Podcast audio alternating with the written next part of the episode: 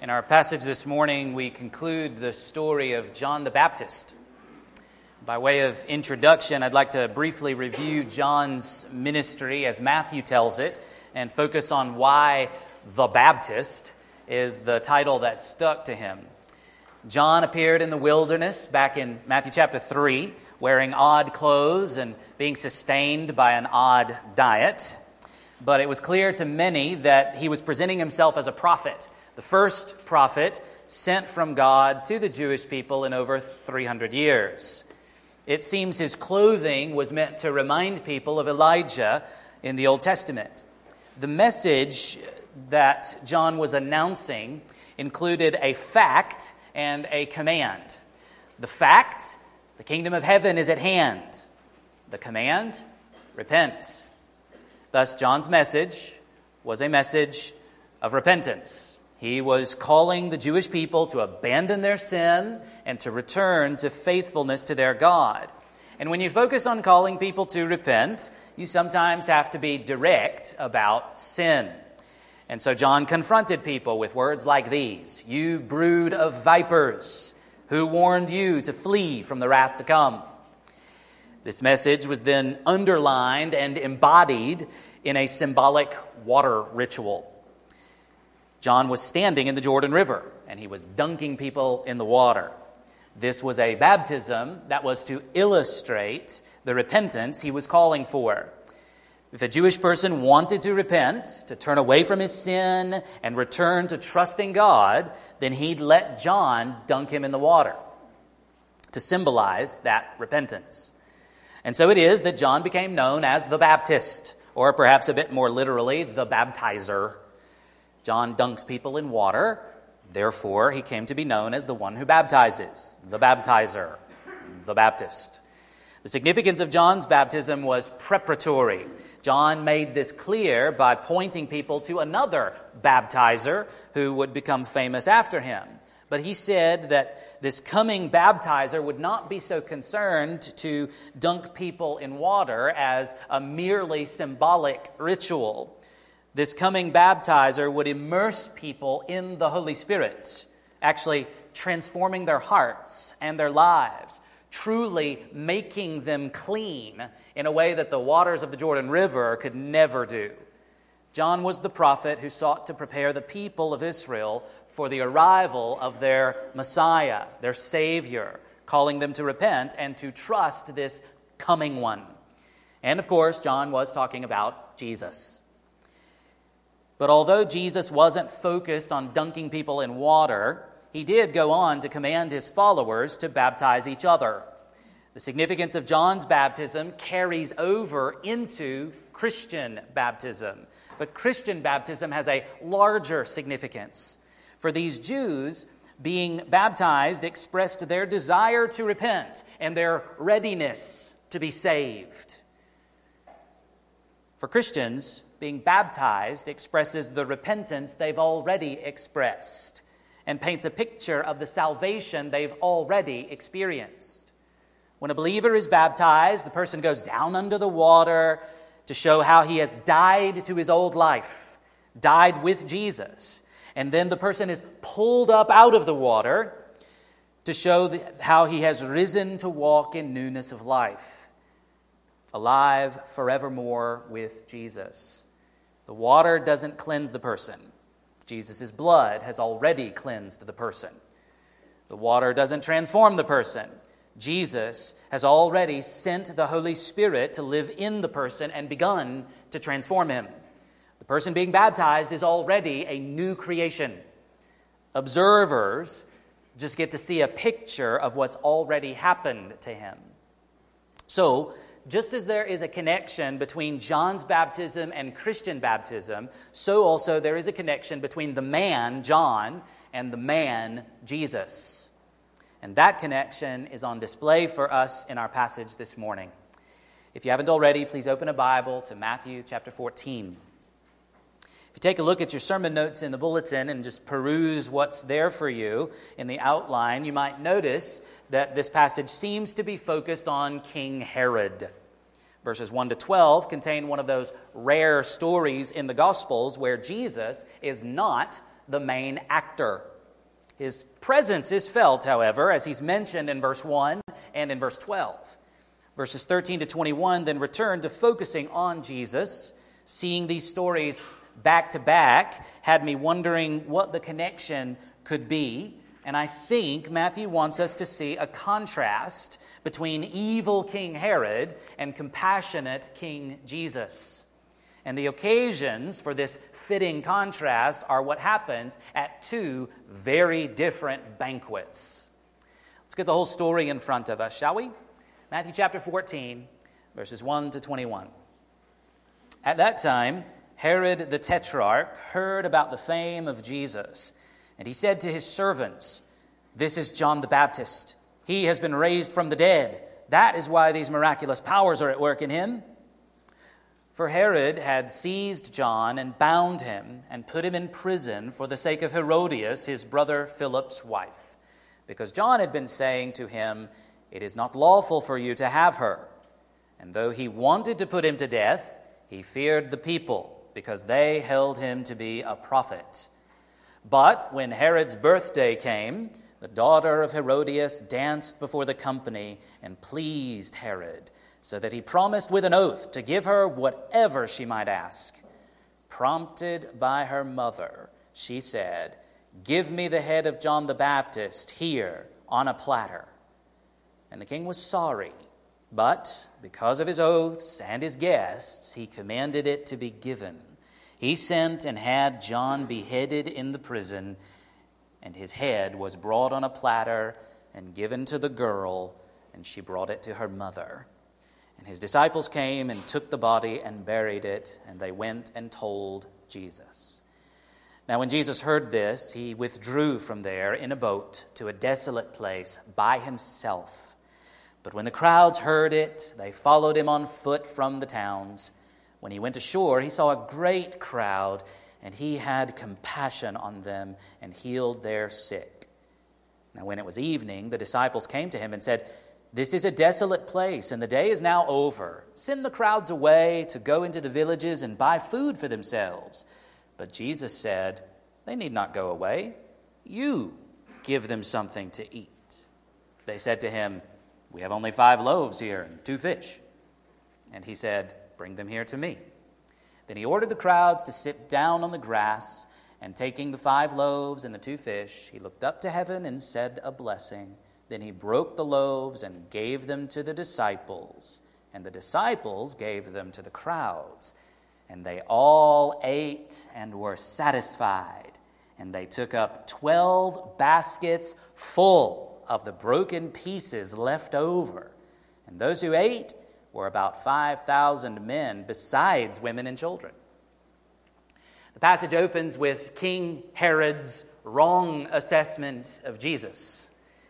Now, he's called Herod the Tetrarch in verse one. A tetrarch is a minor ruler of a small portion of a larger territory. It's really difficult to keep the Herods in the Bible straight.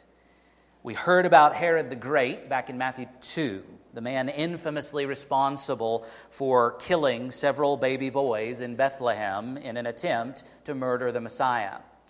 This Herod we're talking about today is one of his awful sons. One of the few, I might add, who survived. The Herod of Matthew two was also infamous for murdering his own sons, as well as anyone else he suspected wanted to take his throne. When Herod the Great finally died, in his will, he divided his territory up among three of his sons with Rome's approval.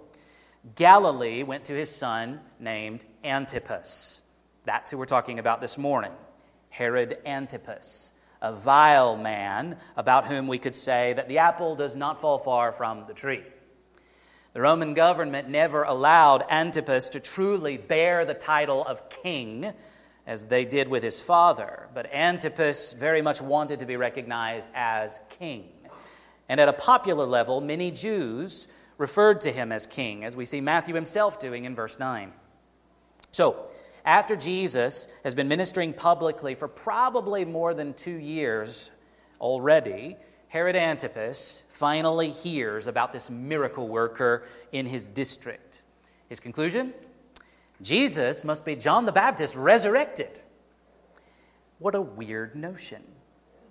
Matthew takes this occasion to narrate how John was killed by Herod.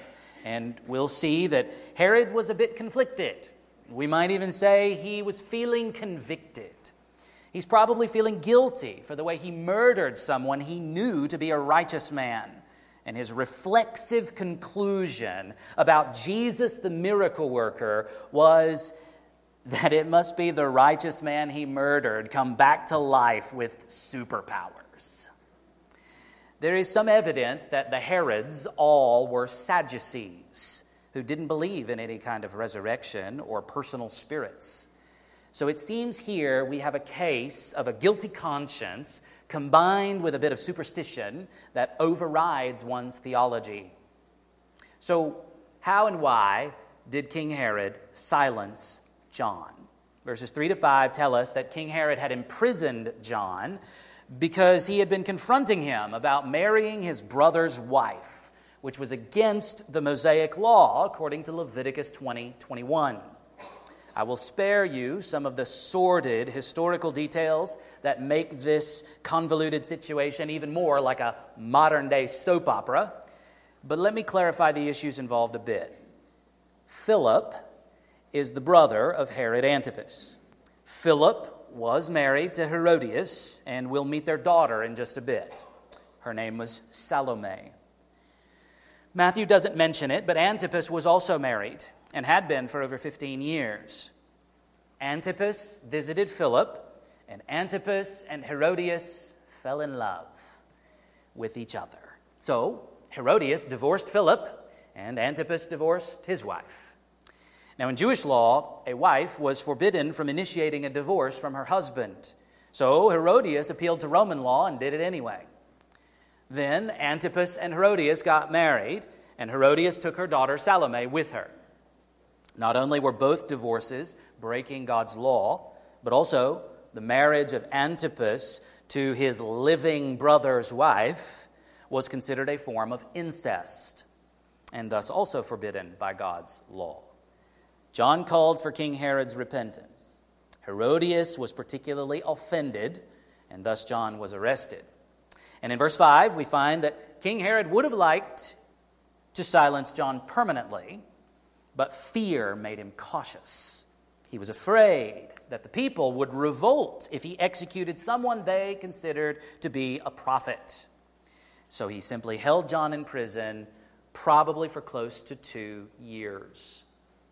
Though this is not the main part of the story, there is a lesson here for us. Unlike Herod, we should repent when our sin is confronted. That is the only appropriate response. As John was preaching, we should repent of our sins because the kingdom of heaven has arrived. The true King, Jesus, has arrived, and our lives must be oriented around him, his teachings, his commands. If Jesus has delivered us from the domain of darkness and transferred us into his kingdom, then when our sin is confronted or exposed, the only appropriate response is confession and repentance. Secondly, like John, we should constantly speak the truth, even to confront sin.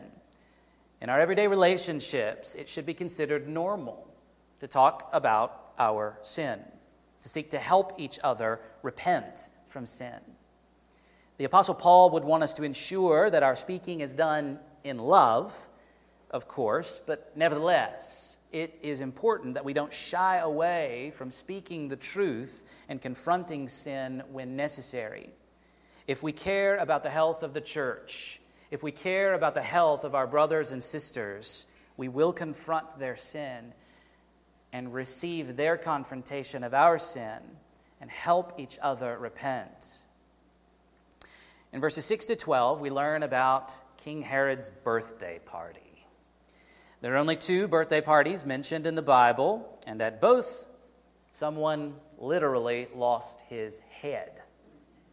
Genesis forty, verses twenty to twenty-two, told of the Egyptian Pharaoh's birthday party, during which he removed the head of the chief baker, as Joseph had predicted. Birthday parties today feature cakes and candles, balloons and bouncy castles, clowns and swimming pools. These two biblical birthday parties featured a beheading. Ancient Jews didn't have birthday parties. So the fact that Herod, king of the Galilean Jews, is throwing a birthday party reveals how Roman and pagan he had truly become. The daughter of Herodias and Philip, named Salome, according to Jewish historians, and probably between twelve and fourteen years old here, provides the entertainment for the birthday party. King Herod, surely drunk by this point, so pleased by her dancing that he swears an oath in front of everybody that he'll grant her one wish. She consults with her mother, who immediately instructs her to ask for John's head on a platter. It says something awful about Herodias, that when asked by her daughter, Antipas is offered to give me whatever I want. What should I ask for? Her first thought is to chop a man's head off. She hated John, apparently because she was so offended by him saying that she couldn't be married to Antipas. So strong was her sense of entitlement, her feeling that she had the right to marry whomever she wanted to, divorce whomever she wanted to, and live however she pleased, that anyone who told her otherwise and dared to quote Scripture to convict her of sin and say that God was not pleased with her should die a gruesome, shameful death. Salome returned to the gathering of men, and she says to the birthday boy, King Herod, give me the head of John the Baptist here on a platter. The specificity of the request is clever. Here, now, on a dessert plate. Herodias ensured that King Herod would not find a loophole, would not be able to delay the execution, would not be able to escape. For there were ways a Jewish person could get out of fulfilling an oath like this and not be looked down upon. In verse nine, Matthew says, and the king was sorry. I suspect he was sorry because he feared the repercussions that may come from his action. He feared the people who believed John was a prophet. But his concern for his reputation among the partygoers, among his guests, was stronger. So the executioner removes John's head, brings it back to the girl, who then takes it to her mother as a sort of birthday party souvenir. This birthday party is the ultimate picture of depravity. The more I think about it, the sicker I get. But the most awful part for me is imagining a thirteen-year-old girl carrying a recently severed head on a dessert plate to her mother. Thus ends the life of John the Baptizer. He, in his prison cell, would not have known about the birthday party going on inside the palace. He, in his prison cell, would not have known about the dancing girl's request and the king's oaths. He, in his prison cell, would simply see the executioner enter with sword drawn, and then a moment later, heaven. John the Apostle will later see a vision recorded for us in Revelation twenty, verse four. And I saw the souls of those who had been beheaded for the testimony of Jesus and for the word of God. I wonder if John the Apostle recognized the soul of John the Baptist. The greatest human who ever lived up to that point, murdered at the whim of a dancing girl and her vengeful mother. No trial, no due process. This was not a legal execution. This was plain and simple murder. John's friends and disciples would have discovered his death rather quickly, and they were permitted to take his body for a proper burial. Now the question is, why does Matthew tell us this story with all of its gory details? First, I think we need to see the connection between John and Jesus. John's murder foreshadows Jesus' murder. Matthew has told this story using certain words and phrases that will be repeated in his description of Jesus' suffering. In verse three, as John was seized and bound, so Jesus will be seized and bound. In verse five, as King Herod wanted to kill John but didn't for fear of the people, so the Jewish leaders want to kill Jesus but won't immediately for fear of the people. In verse nine, King Herod was sorry and reluctant to actually execute John, so Pilate will be reluctant to execute Jesus. John was not convicted of any crime worthy of death and yet was executed. So also Jesus will not be convicted of any crime worthy of death and yet will be executed. Finally, beheading is among the most shameful deaths in the ancient world, exceeded by only one other form of death, perhaps, crucifixion. So John's murder foreshadows Jesus' murder. Secondly, like John, we should endure suffering for the sake of truth. Living righteously in this world and speaking of the righteous life Jesus makes possible will draw the hostility of people around us. If we draw lines in the sand about sin, if we refuse to get caught up in the decadence around us, and certainly if we claim absolute allegiance to Jesus is the only way to have a relationship with God, we will be mocked, we will be persecuted, and some of us might even be killed.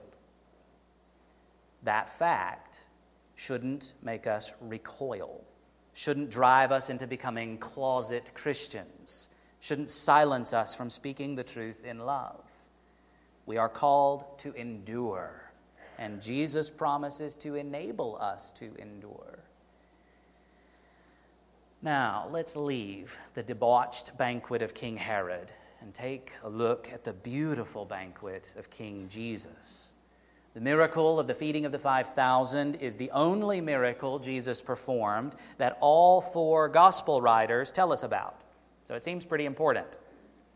After the disciples of John report to Jesus about what happened, Jesus sets off to leave. Look at verse thirteen again. Now when Jesus heard this, he withdrew from there in a boat to a desolate place by himself. Now, the disciples are going to appear in verse fifteen, and the other gospel writers tell us that they accompanied him in the boat. But nevertheless, Jesus wants to be alone. He goes into the wilderness to get away from the crowds. I suspect he wants to pray because of John's death. And I suspect that John's death has also got him thinking about his own impending death. And here, the crowd seem to anticipate his movements. Perhaps they can see his boat out on the Sea of Galilee and kind of predict his course, and they run around and arrive ahead of him. Now, I'd like to draw your attention to a couple of verses beyond our passage this morning. If you'll look down at verses twenty-two and twenty-three. Immediately he made the disciples get into the boat and go before him to the other side, while he dismissed the crowds. And after he had dismissed the crowds, he went up on the mountain by himself to pray. When evening came, he was there alone. So it seems pretty clear that Jesus wants to be alone. The crowds interfere with his desire. But how does Jesus respond? Look again at verse fourteen. He had compassion on them and healed their sick. And then he feeds them. Pastor Doug O'Donnell writes, "The one who wants to contemplate his crucifixion, the ultimate act of selfless love, here has compassion on, selflessly loves, the tired, the poor, the huddled masses, those longing to be free and longing to be fed." Jesus wasn't so super spiritual that he thought prayer couldn't be put off or interrupted. He very much wanted to be alone to pray, but the crowds show up as uninvited guests, and he postpones his alone time to meet their needs. I suspect it's okay for us to do that as well. We shouldn't view interruptions negatively. An urgent phone call comes while you're reading your Bible. An unexpected knock at the door happens when you've just started praying. This is God's providence. Don't feel guilty for making God wait. because this story occurs in all four Gospels. We're probably all very familiar with its details. Jesus healed the sick people the crowds brought to him, as this healing ministry probably took several hours, along with the teaching we know about from Luke's Gospel. Dinner time came and went, and no one brought any food. Notice that Jesus didn't heal these folks and then send them on their way. They lingered. The disciples, probably feeling their own stomachs growling, tapped their watches and suggested to Jesus that it's time for the crowds to go home so they can all eat. Jesus shocks them with his answer. Look again at verse sixteen. They need not go away. You give them something to eat. Can God spread a table in the wilderness? Yes, he can. And he does. But here, Jesus doesn't seem to say, God will provide. Instead, he says, you guys provide. Instead of their stomachs rumbling with hunger, he wants them to feel the same compassion he feels for the people, deep down in his guts, and then to do something about it. That's what the Greek word for compassion refers to, a strong feeling in your guts. Does he intend that they should perform some miracle to feed the crowds? He had, after all, bestowed on them the authority to heal and cast out demons. In any case, what we see here is that Jesus delights to work through his disciples. He commands them to provide for the people. Remarkably, they actually begin looking at their resources. I suspect I would have just stared at Jesus with my mouth hanging open. They assess their food supply, five loaves of bread and two fish. Now, when you read the word loaves, don't think about our modern packages of sliced bread. And when you read fish, don't think about long fried strips of perch. Think instead of five cinnamon rolls and two goldfish crackers. That's closer to the amount of food we're talking about here. John's gospel tells us that this was provided by a little boy in the crowd. So this was probably his sack lunch, as it were, with maybe a bit to share with a friend. This probably would have been enough food to feed between one and three people, one meal. So there's not even enough food here to feed the disciples, much less crowds gathered from all over the place. Well, he tells them to bring that little sack lunch to him, and then he tells the crowds to sit down, using a word that usually means to recline at table for a feast. Then he said a blessing. Probably the traditional blessing said over meals by Jewish men at the dinner table. In English, it goes like this. Blessed are you, O Lord our God, King of the universe, who brings forth bread from the earth. Then he broke the cinnamon rolls and the little fishies into pieces and began handing them to the disciples, who began passing them out to the seated crowd. And then he kept handing them to the disciples, who kept on passing them out to the crowd. How long did this go on? How many times did the disciples have to come back to Jesus for more? The gospel writers don't tell us how Jesus did it or even what the disciples saw. We simply get the bare fact of it and the results in verse twenty. And they all ate and were satisfied. And they took up twelve baskets full of the broken pieces left over. They all ate and were stuffed. What started as a small boy's sack lunch became a banquet. Jesus worked through the disciples here. He didn't give the food to the crowds himself. He gave it to the disciples to distribute. And there were leftovers. Everyone in this crowd, which Matthew finally tells us numbered about five thousand, counting only the men, ate until they were stuffed, and there were enough leftovers to fill twelve baskets. We're talking about feeding a group of people that probably numbered well over ten thousand. Now, what's up with the twelve baskets? Well, it seems that it was common for Jewish men to carry a lunch kit of sorts with them when they were traveling around, like Jesus and his disciples were. But by the evening, that lunch kit would typically be empty. So the twelve baskets are probably the baskets that the twelve disciples had been carrying that day. Now they had a souvenir to take home from King Jesus' banquet. Each of them had another meal for tomorrow. What's the point? Well, this should have pressed home to the disciples how abundantly Jesus can and will provide for his followers. As we read in Math, read on in Matthew's Gospels, we'll find out that they didn't get it. They probably went on to eat these leftovers the next day without a thought of how they had gotten them the previous day. How quickly forgetful of God's provision we can be. So why is this story, and only this story, of all the miracle stories in the Gospels, related in all four Gospels? Why is it so important? We should see something of who Jesus is from what he's done here.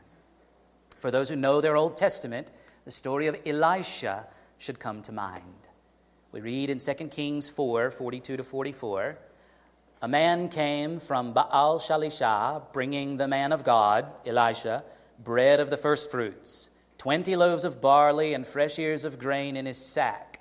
And Elisha said, "Give to the men that they may eat." But his servant said, "How can I set this before a hundred men?"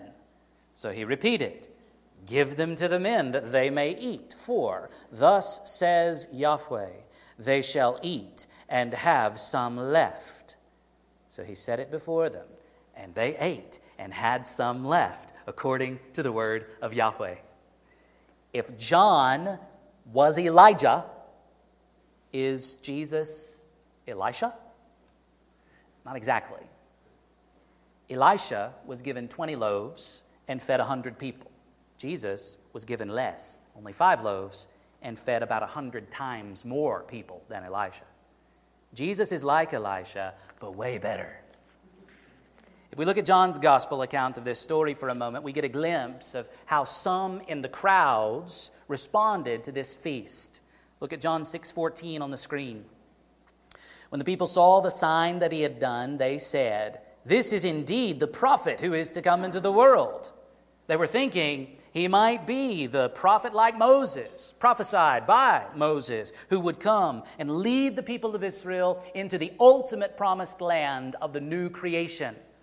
In fact, in Jewish tradition by this time, there had developed a specific belief that the Messiah would come and give manna from heaven again to feed the people. The fact that he performs this miracle in the wilderness certainly strengthens the possible connection between him and Moses here. However, on the next day, John tells us, Jesus corrects their misunderstanding, reminding them from their Old Testament scriptures that Moses didn't give them the manna.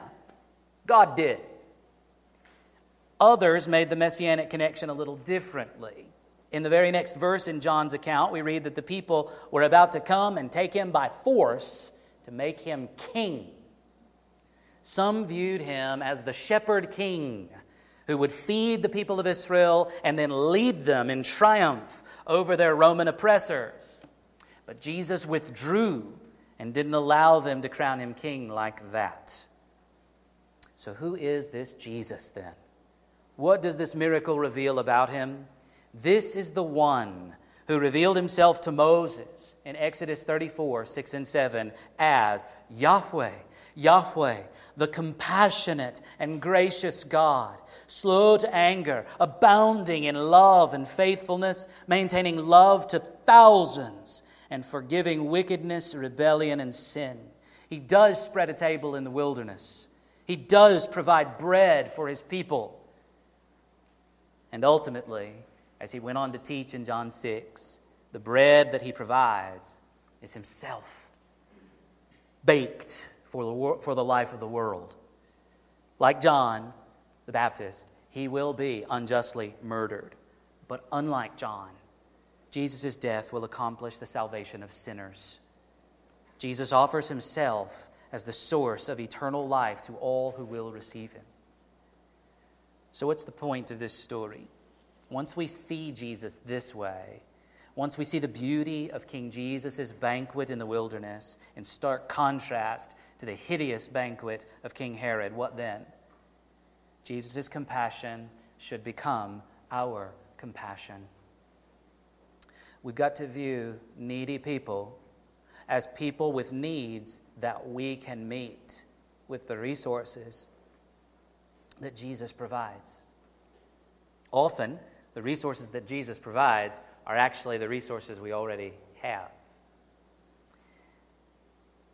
Often, we have opportunities to express compassion in our own everyday lives. Followers of Jesus should learn to express the compassion of Jesus. Ask yourselves how you tend to respond when a person with needs comes to your attention. Do you begin assessing your own resources for how you might meet the need? There was a not very popular animated movie released in two thousand five called Robots that had a repeated line that was the driving motivation for the main character's heroic actions. See a need, fill a need. That's a very biblical motto and a good expression of the compassion of Jesus. See a need, fill a need. Finally, since Jesus is the rightful King of Israel and the rightful King of the universe, the Messiah sent into the world to save sinners by his sacrificial death and victorious resurrection, I think it's right also to see in this wilderness banquet a foretaste of the prophesied messianic banquet, the marriage supper of the Lamb. This is the taste I want to leave you with.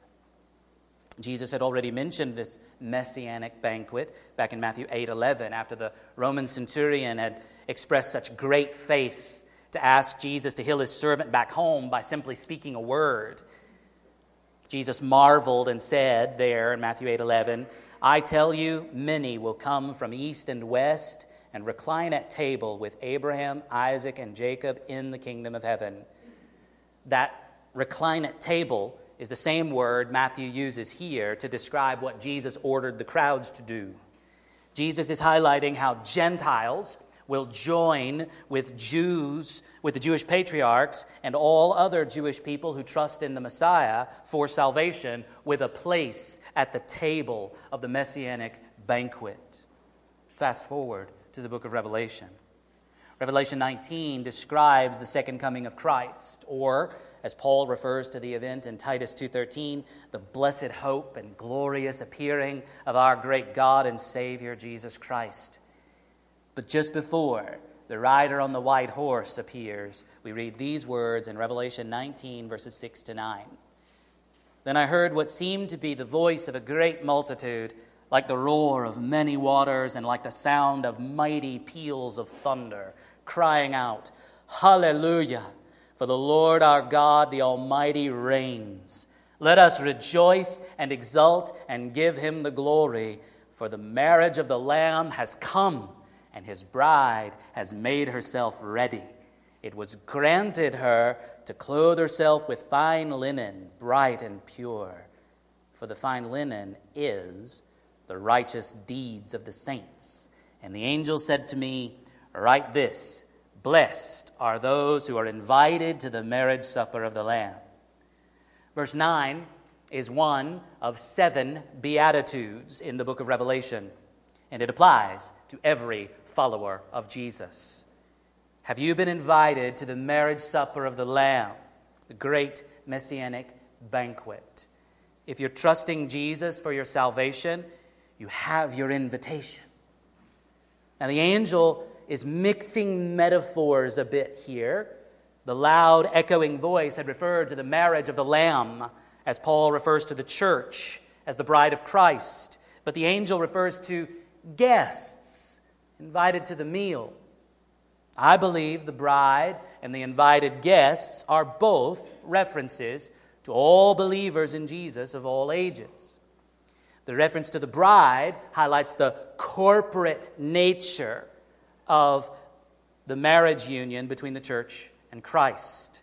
And the invited guests highlights each individual Christian as a participant in this great feast. Here's the point of the Beatitude, however you take the rest of the imagery.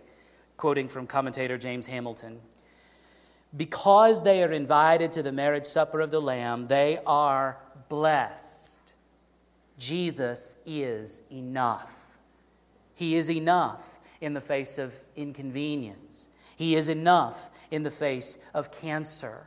He is enough in the face of persecution. He is enough in the face of imprisonment and even death.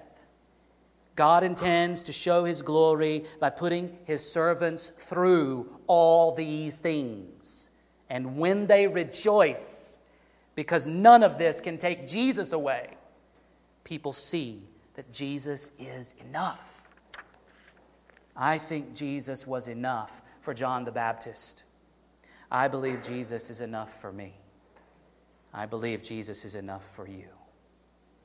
I hope you can smell the aroma of the great feast to come, the full and physical union of resurrected and raptured believers with resurrected and transformed noses and tongues and taste buds, reclining at table to celebrate the marriage union of Jesus and His bride. I hope you're convinced that Jesus is sufficient for you. And as we close our time together, I'd like to sing that song that we sang a little earlier, Enough, once again, if the music team would join me here on the stage. Sing these words about Jesus being enough as a response to what you've seen and what you've heard. It's because of who Jesus is. It's because of what Jesus has done on the cross and in the resurrection that He is enough for you, no matter what you face in this life. And so I encourage you to sing from the depths of your heart now.